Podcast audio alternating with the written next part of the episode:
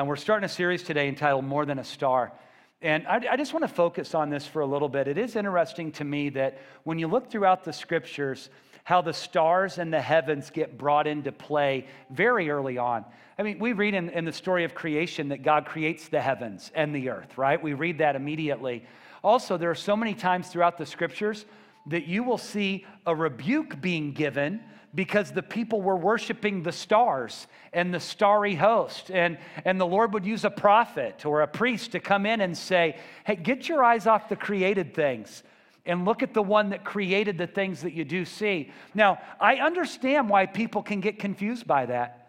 Man, when you're out, you're away from all the lights of the city, and you're out and you're seeing the galaxies and the stars shine in all of their glory and you notice the constellations and their rotation and their seasonal appearing and the shapes, and you're discovering and you're seeking, I see why people got off target.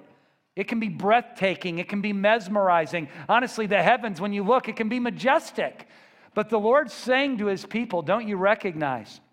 that the heavens that you're focused on as being majestic, I'm the one that created the heavens. I'm the one that spoke them into existence. So rather than focusing on the created things, focus on the creator. Isn't it interesting that we still go through that in our lives? That we have to be careful that we're not focusing on the things that we see and we feel rather than on the one that we don't necessarily see with our physical eyes. Focusing on the creator of all things rather than created things. Now, I want to share a few verses with you about the heavens because I like them. Look in Psalm chapter 8, verses 1 through 4.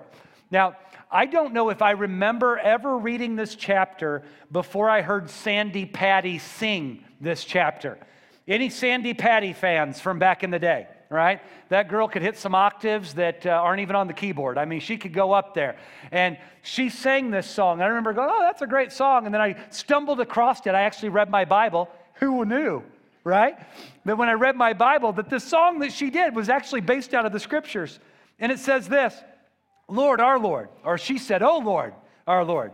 And we'll do it the way that Sandi did it because that's more important than what a text actually says. Oh Lord, our Lord, how majestic is your name in all the earth. You've set your glory in the heavens. Through the praise of children and infants, you've established a stronghold against your enemies to silence the foe and the avenger. When I consider your heavens, the work of your fingers, the moon and the stars which you've set in place. What is mankind that you're mindful of them? Human beings that you care for them. Look how beautiful this is. Lord, how, your, your name is majestic in all the earth. There is not a place that we can go that the majestic name of our God isn't there. Don't you love the truth that's given? That through the praise of children and infants, God's established a stronghold against his enemies. How many want a stronghold against your enemy? How do you want a, a wall that the enemy knows that he can't cross and touch you or your family anymore? Anybody else get fed up with the enemy touching you and your children?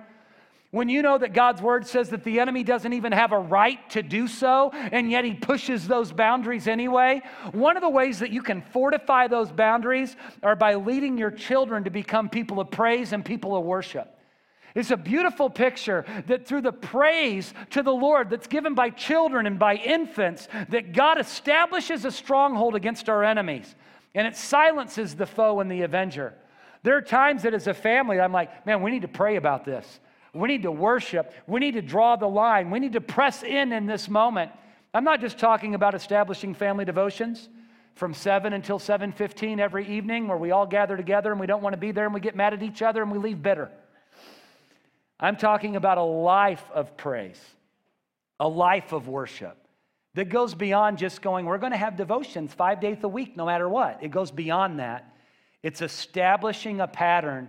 There are times that as a family that we know we just got to pray on it and we've got to worship through it. There are times when you're fighting sickness or when you're fighting an attack or when you're fighting discouragement that what you need to do the most is praise the Lord when you feel like doing it the least. And sometimes you even feel a little hypocritical when you're doing it because you don't feel like doing it. But how many know that feelings are liars? So that we don't live according to our feeling, we live according to our faith, we live according to the revelation of the Word of God, and we praise on it when we don't want to praise on it, and it draws a line that tells the enemy, You can't touch me. You can't come to this place. Man, when I look at the moon and the stars, which God set in place, what are we that He's even mindful of us? Have you ever been out far away, uh, far enough away from the city on a camping trip or on a late night or on a hayride where you look up and you see the majesty of the heavens? It's overwhelming. It's enormous. And da- David's caught up in that. He's like, when I look at all this and I see that all you've done, who are we that you even think about us? Look in Psalm 113, verses 3 through 6. It says, From the rising of the sun to the place where it sets, the name of the Lord is to be praised. Man, from moment to moment, there's not a moment God isn't worthy of praise. The Lord's exalted over the nations, His glory above the heavens. So now we've got even more revelation. Not only do we have the heavens that God's created and his, the majesty of his name that throws throughout the earth, but it says here that his glory is actually above the heavens. The Hebrew word for glory here is kavod. You've probably heard that one before, kavod. We tend to say uh, kavad. Or have you ever heard of Ichabod?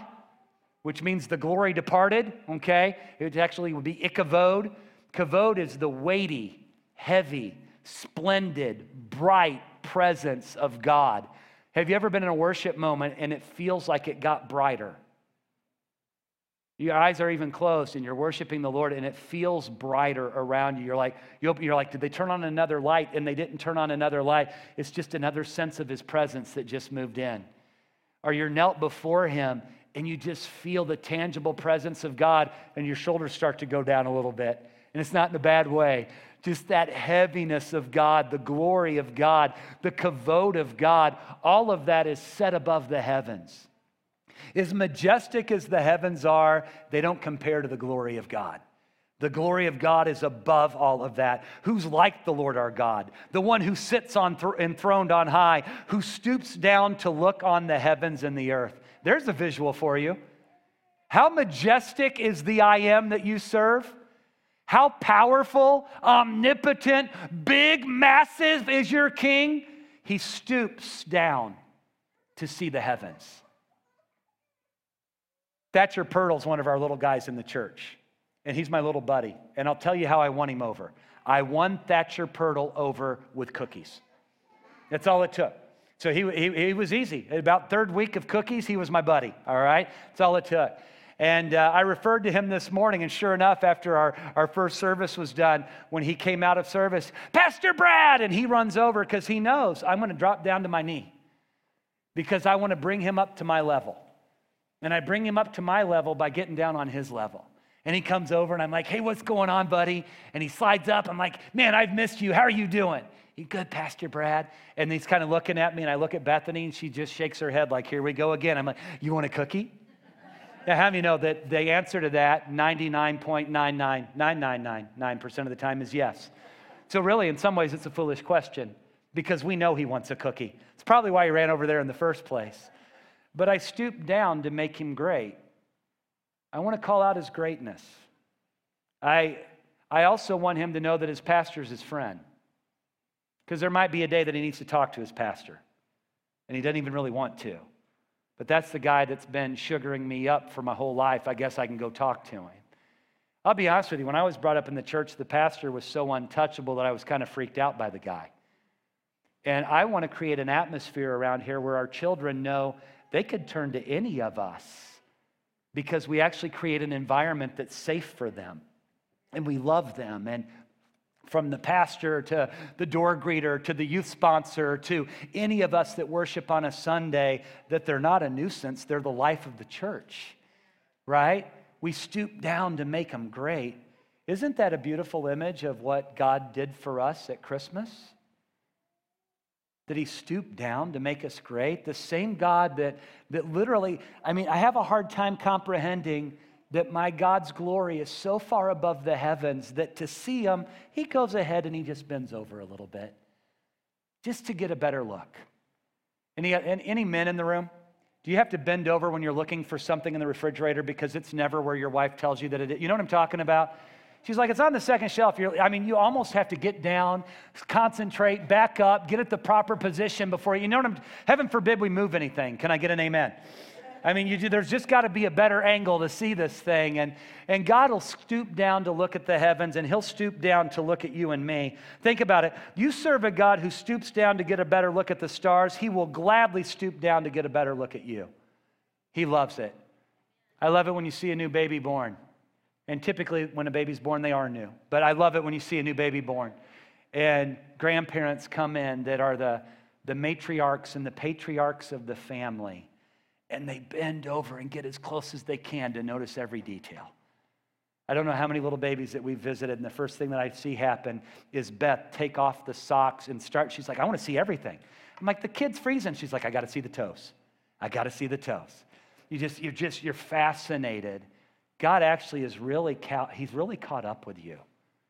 He just loves you that much. He, he loves the way that He's designed you, and He loves the way that you're working it out and you're figuring it out, and He gets caught up looking at you. Look at Psalm 33, 5 through 6. The Lord loves righteousness and justice. What does the Lord love? Righteousness and justice. The earth is full of His unfailing love. What's the earth full of? The unfailing love of God. By the word of the Lord, the heavens were made Man, he spoke and stars were established. He spoke and galaxies were formed. He spoke and the sun was set in place. Their starry host by the breath of his mouth. Have you ever heard of our God referred to as the star breather? I mean, literally, from the breath of the mouth of your God, stars were formed, galaxies were formed. It all took place when he spoke the word. When you read back at the account of creation, you'll even notice on the first day that one of the first things that God says, let there be light. And it's not even until day four where he says, let there be heavens and stars and moon and sun. Those things that we think of producing light, those were created later. God created light before he needed anything else to produce light. God spoke light, and then He gave other opportunities for light to take place, and it all came from His mouth. Every star in the sky has been established by Him. Think about it. The very breath that gives life to the stars gives life to mankind. He's still speaking life over you and me today. Where's his unfailing love? It's throughout the earth. What does God love? Righteousness and justice. Where is the glory of God? It's above the heavens. Oh Lord, our Lord, how majestic is your name. Man, he's amazing. Look in Job chapter 38, verses 31 to 33. I don't know why we always pronounce it Job. I'm personally taking, I'm making this my cause, and from now on it shall be Job at Faith Chapel. There's no, no E at the end. Job 38 31. God asked this great question. And, and if you've read this book before, you know that there's a lot of confusion trying to figure out what's going on. Job and his family were going through some incredibly difficult times. He was going through a difficult time.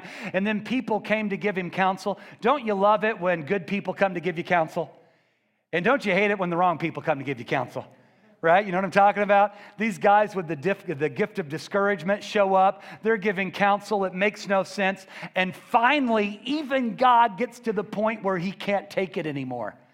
He's like, Who is this that shuns my counsel? And he speaks up. Have you ever been in a room where you hear so much foolishness and it gets you to the point you're like, I gotta talk, I gotta talk, I gotta, and it comes out. Anybody else done that? I know you've done it on Facebook, I follow you, but it, right? Okay. God got to the place, he's like, I'm done with the foolishness of their words. These people don't get it. They don't even get how much they don't get. So God starts throwing some questions. Parents do this all the time. Do you pay the house payment? Have you studied that already? Do you have a college degree? How many years have you spent it? You ever do that? Okay, it's evil, but you do it, right? Well, maybe it's not evil. God did it. He looks at these people, he looks at Job or Job, as I say. He says, Can you bind the beautiful Pleiades? Can you loose the cords of Orion? Can you bring forth the constellations in their season or lead out the bear with its cubs? Do you know the laws of the heavens? Can you set up God's dominion over the earth? Have you noticed God's not giving a lot of chance for response yet? He's just throwing one thing after another. Now, I guess it's okay to mention these constellations in church because God did. So I guess it's okay. So uh, if the ushers will go ahead and bring the horoscopes forward, we no, no, that's not where we're going. There's there's a study of astronomy and there's an, a study of astrology, and one of them is the study of the planets, and another one gets way off track. Which one's which? I can never remember. Astrology bad. Uh, right, okay, astrology bad. Say it with me. Astrology bad. All right, so please don't go off and, and do the wrong thing here. But let's, let's view this for a second. Pleiades is known as the seven sisters, it's a cluster of seven stars that are close together, at least from our perspective. And the Lord says, Can you bind them together? In other words, these seven stars that are close to one another, did, did you do that? Did, were you the one that put them that close together? I, I, I didn't think so. Can you loose the cords of Orion? Maybe he referred to Orion because Orion's on the celestial equinox. It's a, it's a constellation that at some point is going to be viewed from the whole, everybody on earth over the course of the year. Everybody's going to see it at some point. So he's like, Can you, can you loose his cords, Orion the hunter? Are, are you the one that can do that, or, or is that me? Can you bring forth the constellations in their season? Or lead out the bear with its cubs. So the Lord's saying, I know that you're paying attention to the heavens and you see that the constellations come at different times. Are you the ones that do that, or, or, or am I the one that's doing that?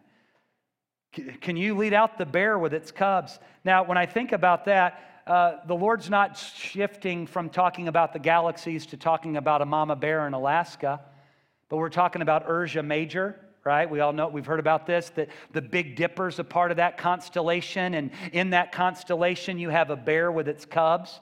It's been said that it was probably named that because it is a constellation that is visible year round. You always see that one, just like a mama bear is always watching out for her cubs. Are there any mama bears in the house? Are you always watching out for your cubs? Okay, you know what I'm talking. yeah, and one of the cubs spoke up. Yes, Mama Bear does, right? And that's okay because Mama Bear carried you for 40 weeks and interceded you and, and went through things that we can't even imagine, right? And men, you just better amen me on this one, all right? Okay, they, and Mama Bears watch out for their cubs. I watched the lady in my home watching out for her daughter as we've been fighting Sophia back to health. And I've watched her stand and pray and intercede. I've watched her look at doctors and go, wow, you're off target in this one. And, I, I, and do what a mama bear does. And the Lord's saying, Are, are you the one that, that leads out the bear with the cubs? Is, is that, and I hate to even say cubs, you know that about me. It just gives horrible memories from the World Series this year. It just makes me want to twitch. Do you know the laws of the heavens? Can you set up God's dominion over the earth? God is, He, he wants us looking upward. The heavens help us to think of heaven. The heavens helped us to, to try to imagine the majesty of the one that created the heavens. But have you ever realized that even the star at Christmas was a prophetic word? We all know about the star that, that guided the, the magi or the wise men or the, you know, the guy with the gold and the frankincense and the myrrh. And there probably weren't necessarily three of them. But we all know about the star in the Christmas story. But did you know that the star was actually prophesied that it was going to happen to be a part? Did you know that? I find it fascinating. One of the things that I find fascinating about it is who God used to prophesy it. So I'm going to talk about that for a little. My introduction's done at 12:06. That's amazing. And now I'm going to give the message, which really isn't all that long today. Um, and all God's people said, "We believe it when we see it." I understand. I understand. Okay, so let me just remind you of this. The Israelites had left. this is how far back we have to go to get to this prophecy. The Israelites had been enslaved in uh, Egypt for 400 years. They were brought out of Egypt. They came through the Sea of Reeds, the Red Sea. They were delivered. And then they spent how many years meandering around in the wilderness? Do you remember? 40 years. Um, I've heard some ladies preach this that it's because Moses refused to stop and get directions. That is not what it was. Um, so we, we still need to straighten out this theology. Um, actually, it was they had one year meandering around the wilderness for every day that the explorers had looked at the promised land, and they'd spent 40 days in the promised land, and they weren't supposed to be analyzing whether they could take the land or not. Actually, they were supposed to go and just see what God had given to them. And they came back going, It's amazing, but we can't take it. Why would we ever think that we can't take what God says is already ours? Right? So they spent the next 40 years meandering around in the wilderness while the older generation passed away. So can you imagine like you're 38 and there's like 15 old people still left? You think that maybe they're like, maybe we could speed this up. You know what I'm saying? All right? I'm, Kevorkian was formed and some things. No. All right. So 40 years meandering around the wilderness. Now, as they were going around the wilderness, even though there'd been disobedience, how many know that God's love for his people is so great? There are times he blesses us for our obedience, but how many know there are times that he blesses us in spite of our disobedience? Just because he's a good God.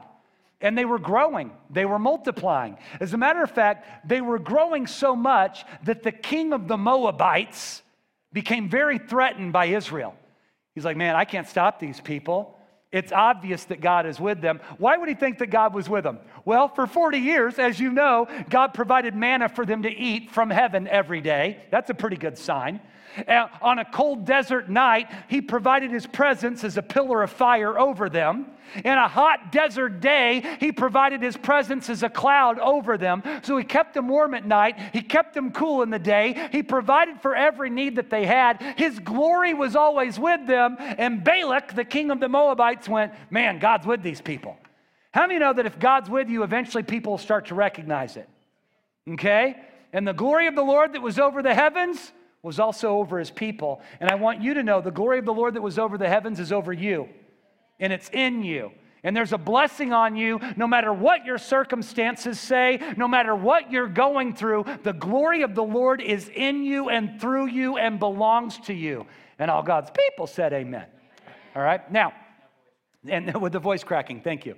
So, with that said, Balak's looking at this group of people and he's like, I got to deal with them because they've got a blessing on them and they're going to overtake me. They're going to overtake my land. So I need somebody to help. Hey, I heard about Balaam. Have you ever heard about Balaam? Balaam was a sorcerer. This guy dealt as a warlock. He dealt in witchcraft. He was rebellious. He was constantly conjuring up evil spirits. And Balak thought, here's what I'm going to do I'm going to hire Balaam to put a curse on Israel, and it'll dismantle them, and I'm going to be kept safe. So he meets with Balaam. They agree on a certain amount of cash.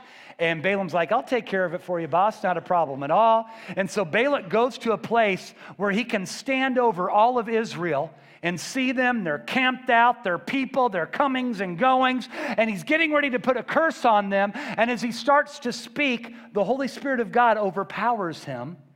And rather than speaking the curse that he had prepared, he began to prophesy blessing.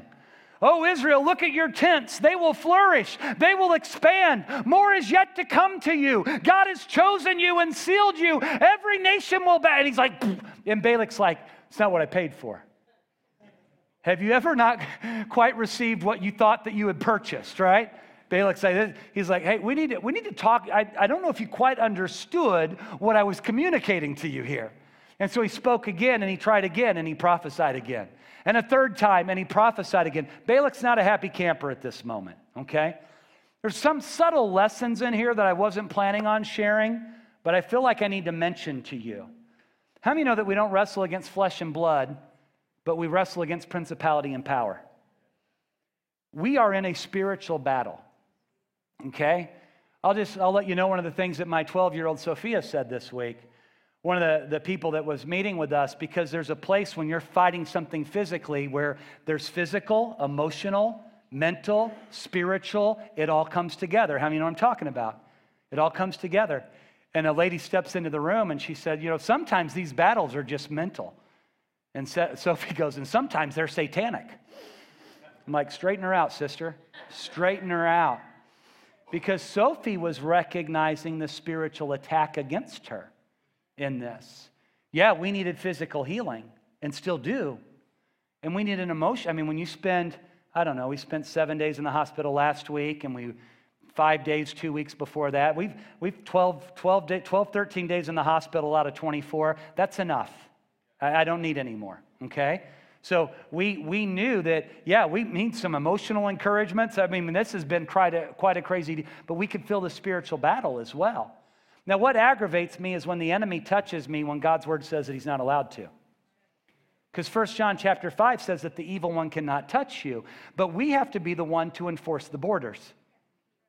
Because children that are rebellious will always push the borders. Even children that are inquisitive will push the borders. Have you ever watched a beautiful child that you love dearly watch, walk right over to an outlet? What is it? What is so fascinating about these little things on the wall? Those three little holes that just call to you, come to me. There are great mysteries and revelations on the other side of these three little holes. And you just want to go and you touch them so bad, right? Uh, what, I don't know what it is about the inquisitiveness about that. I do know that if inquisitiveness can become rebellion if they don't listen, and there can still be a problem. How many have ever had children do something that you told them not to do? Wow, three of you. That's amazing. So we really need to develop that in our, in our culture. So, yeah, we've, we've had that happen. How many husbands haven't done what you've been told to do? Let's go. Yeah, five of you. Okay, all right. So you get it. Okay. The enemy doesn't do what he's supposed to do. He wants to do what he wants to do, so he's going to push the borders all the time. It's one of the reasons that we, God has ordained praise as a stronghold because praise helps to keep him back. But there are times you just have to enforce the borders. Now, the reason that I bring this up right here, Balaam was a, he was a warlock, folks. He was conjuring demonic spirits a man that was fully partnered with demonic activity. When he went to speak a curse over God's people, the curse became a blessing out of his mouth. He literally couldn't curse what God had blessed. And we need to recognize that even though we're in a spiritual battle, the battle's already been won. And even though there are times that we fight, we fight from a position of victory. You're already a champion. You're already more than a conqueror. Jesus has already defeated death, hell, the grave, and ascended to the right hand of the Father. And he is seated at his right hand, and he has poured out his spirit that is on you and in you, and you're already victorious. And it ultimately doesn't matter what the enemy speaks against you, his words are lies. It matters what God has spoken into your life. Okay? There's somebody that Beth and I know. His name's Robbie, Robbie Mitchell. He's been an evangelist for years and years. As a matter of fact, I went to youth camp when he was an evangelist at our camp back, back before we had electrical power. I mean, so this guy's been around for a while. And Robbie was on a trip to go minister across the country one day. He ends up seated next to somebody else on the plane. They end up in a conversation. And the guy's like, What do you do? And Robbie goes, Well, I, I you know, I'm a motivational speaker. Wanted to use that to start talking about Jesus, right? So talk, I talk to kids, and what do you do? Oh, I'm a warlock. Oh, eh, yeah, I'm a part of a satanic coven. the guy, wow. They had conversation. And in the conversation, Robbie found out something that was really interesting that satanic covens in our nation have made a covenant with one another that they will get up at three o'clock in the morning to pray curses against pastors and their families. They're cursing for their children to be rebellious. They're cursing for division to take place in their homes, for them to be bound by sickness. And they're cursing pastors because they believe if they can curse the voice in the local church, eventually they can destroy the church. Now, let me just ask you by show of hands how many of you have ever woke up feeling like you're in a spiritual battle at three o'clock in the morning? I mean, three o'clock, okay? There is some biblical precedence there because the changing of the guard was from 9 until 12. And then there was a watch from 12 to 3, and another watch, the last watch of the night, from 3 to 6. So there's a changing of the guard, and I understand that. But I also think as Christians, we need to recognize that's a time when somebody is literally speaking curses against the house of God. We need to recognize that. But at the same time, we're not afraid of that. Not, not, you know what? I just, when, I, when we learn that, I'm like, God, in Jesus' name, I pray that every curse that's been spoken against our family would become a blessing. They've spoken sickness, we receive health. They've spoken, uh, spoken poverty, we receive prosperity. They've spoken division, we receive a whole unit. They've spoken rebellion, we receive obedience. God, we receive the opposite of everything that they've declared over us. This, this warlock is trying to curse God's people but he ends up speaking a blessing over them. And look at this verse, and it'll kind of be the, one of the last things I share. Matthew 24, verses 15 to 17. Then he utters this oracle. So remember, this is Balaam. This is the warlock. He's trying to put a curse on God's people. He goes, The oracle or the word of Balaam, son of Beor, the oracle of one whose eyes see clearly. Hmm. The oracle of one who hears the words of God. So, this guy that wanted to curse, his eyes are being opened, who has knowledge from the Most High, who sees a vision from the Almighty, who falls prostrated are you getting this? He's starting to curse and he sees the I am. And he gets a vision and he falls on his face and he says, And whose eyes are opened, I see him, but not now. I behold him, but not near. A star will come out of Jacob, a scepter will rise out of Israel. Balaam's getting ready to curse God's people, and his eyes are opened, and he sees Jesus. I see him, but, but not now. I see him, but he's a long way off. He's a star of Jacob, he's a scepter from Israel. This is powerful. He prophesied that Jesus would come. He had his eyes open to Jesus hundreds of years before the Israelites hadn't even taken the promised land yet, and the prophecy of the star was given to us by a warlock. How amazing is that? You tell me God can't use anything. Who ended up speaking to Balaam because of his foolishness? Do you remember? Balaam's donkey. If God can use a donkey to speak, he can use a sorcerer to speak. My goodness, he might even use me. Right? Now, I wanted to read this in the King James Version because he's not referred to as a donkey in the King James Version. And if God can use an A to speak, he can use anything. Can I get a hallelujah? Right? The brother was rebuked by his own A. That's kind of crazy. Okay? And if, you, if you're not familiar with that one, dig into it. It is a lot of fun. It's a great, it's a great scripture. A star will come out of Jacob a scepter will rise out of Israel. Now, we already know the scepter, God loves righteousness and justice. And it said that Jesus came to bring righteousness and justice.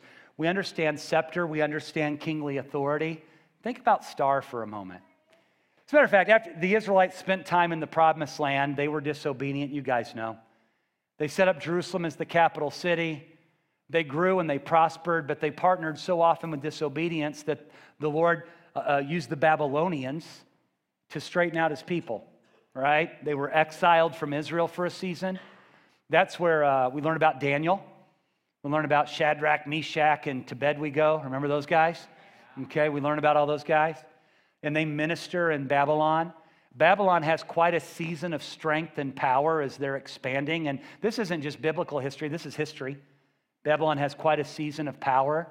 And then the Persian Empire begins to arise, which we all know that Iran, Iraq, there's a touch of the Persian Empire, especially Iran. So the Persian Empire begins to arise. Daniel was a counselor to the king of Babylon and his son. The son didn't receive his counsel, but nonetheless, he spoke words of truth to him. And when the Persian Empire rose and took over Babylon, Daniel was so highly respected that they gave him a position of honor within Persia, and he actually taught their wise men. He taught their people. Now, Daniel was a prophet. Daniel prophesied many things about Jesus and his coming that we haven't even seen yet, which tells me that Jesus fulfilled many of them in his first coming, but other things will be fulfilled when he comes back again. How many know that we serve a king that's coming back again? Okay? He's coming back again. So Daniel taught the Persians these things, and one of the things that Daniel would have taught them was that a star would come out of Jacob and a scepter would come out of Israel. He would have taught them that. I think it's interesting because nine out of 10 dentists and nine out of 10 biblical theologians believe that the Magi that came from the east came from the Persian Empire. So you're talking about people from Persia that had been influenced by Daniel and his teaching from generation to generation were watching the stars, which is the study of what? Astronomy. I can't remember, right? Okay, so they're watching the stars until one day they see this star appear that wasn't normally there. Now, if you read, and you can Google this about the Star of Bethlehem, it is a fascinating study about how Mars and Venus align at the right time, and they're in the constellation of Leo, the lion. Jesus being from the lion of the tribe of Judah. It's fascinating when you go back and you see that those planets aligned in Leo at the right time, that from the Persian perspective, from that Iran area of our world, that looking at that, it would have appeared to have been right over Jerusalem, right over Israel. So they started their travel nine months, right? They start their travel and they work their way to Israel. Now, if you think a king's being born, where do you go? You go to the capital city. You go to the king's family. Because obviously the king and his wife have had a royal son, right? Look in Matthew chapter 2, verses 1 and 2. After Jesus was born in Bethlehem, now let me just re- do a little word study on Bethlehem here, just because it's fun. Beth, or as they say, Beth, but we'll just stick with our pronunciation. Beth means house. La is of. Hem is bread. So Bethlehem literally means house of bread. Now, isn't it interesting that Jesus, the bread of life, was born in the house of bread? I don't think these things are coincidental. Okay? Have you ever heard it said that a coincidence is when God chooses to be anonymous? Okay? No coincidences. So Jesus is born. The bread of life is born in the house of, bread, house of bread. After Jesus was born in Judea, during the time of King Herod, Magi from the east came to Jerusalem and asked, Where is the one who has been born king of the Jews? Of course, they went to King Herod. They're there to celebrate the new king. We saw his star when it rose, and we have come to worship him. And King Herod's like, um, What king are you talking about? Uh, hey, go find this king, and when you find him, make sure you tell me about him because I want to go and worship him too. Have you ever met a liar? Okay, right? So King Herod sends them off on a mission, and the Magi were warned in a dream not to go back by the way of King Herod because God was protecting his own son, he was protecting Jesus. This is where I'll end for today. I don't know if it's leaving you hanging or not, but I find it fascinating in a season of the year when we always think about Gabriel speaking to Mary, and we should. And we think about where will he be born? In the city of Bethlehem. He'll be born of a virgin, and what will his name be? Emmanuel, which means God with us all of these beautiful prophecies of Jesus for his first advent, his first appearing, let's not forget the prophecy of the star. And that the prophecy was given by a sorcerer that was overwhelmed by the presence of God. I want to encourage you today. It doesn't matter if they're a devil worshiper or not, they can't get away from the presence of Jesus. And it doesn't matter if somebody, if you love them and they're in rebellion and you think they keep hardening their heart. I don't know how God's ever going to break through. Are you kidding me? We serve a God that stoops down to look at the stars, He stoops down to see the heavens. I don't think that anybody's unreachable. And that star is proof, once again, God fulfills his promises, even promises that he uses a sorcerer to give. He's faithful. It's so much more than a star. Five things, and I'll just read them off quickly. Number one, the star was the creation of the breath of God. Number two, the star was the promise of God to stoop down toward us. Number three, the star was the prophecy of a king for all people. How many know that Jesus might have been born a Jew, but he's more than just the king of the Jews? He's our king. The star was the guarantee that a scepter of righteousness and justice would be given. And I know that it was given because I even see you carry it.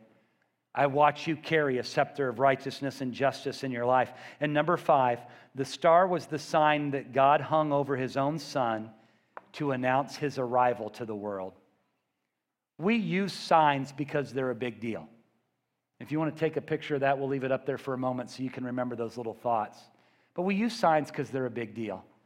I remember when Emma was born, somebody invested in getting us one of those horrible storks that they put in your front yard. Have you ever seen those things? Those ugly storks, and they've got the little basket. And I remember thinking we were, we were so tight at the time financially. We get home, there's this enormous stork in our front yard. And I'm just thinking, man, that had to be 30 or $50. That could have been a lot of formula. You know what I mean? You know what I mean? I'm like, formula would have been good. But you know, then you get it. And you go, somebody did that because they're announcing the arrival of our daughter.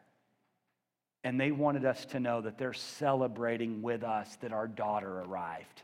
It's a big deal. God hung a star. He hung a star to say, I've come to you. He hung a star to say, everything's changing from this point forward.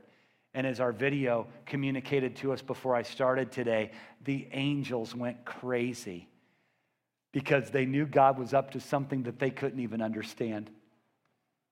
I love the scripture in 1 Peter. Is it chapter 1 where it says, even angels long to look into these things? The angels are still trying to figure it out. If you're like, I don't have this all figured out yet, the angels don't have it all figured out yet. If they don't have it all figured out yet, my goodness, don't worry about it. We're growing. We're growing in knowledge of Him. There is more revelation yet to come. But I'll guarantee you this it's more than a star, it's a sign that the King has come. Oh, we love you, God. You are our King. You are our King, and we love you. And I thank you that you were willing to put on humanity for us. I thank you, you were willing to leave glory. The, the kavod of, that was above the heavens, you brought it with you because you were full of glory and truth. But you left it to bring it so that we can know and walk in what you have for us. We're absolutely amazed. We're amazed by you.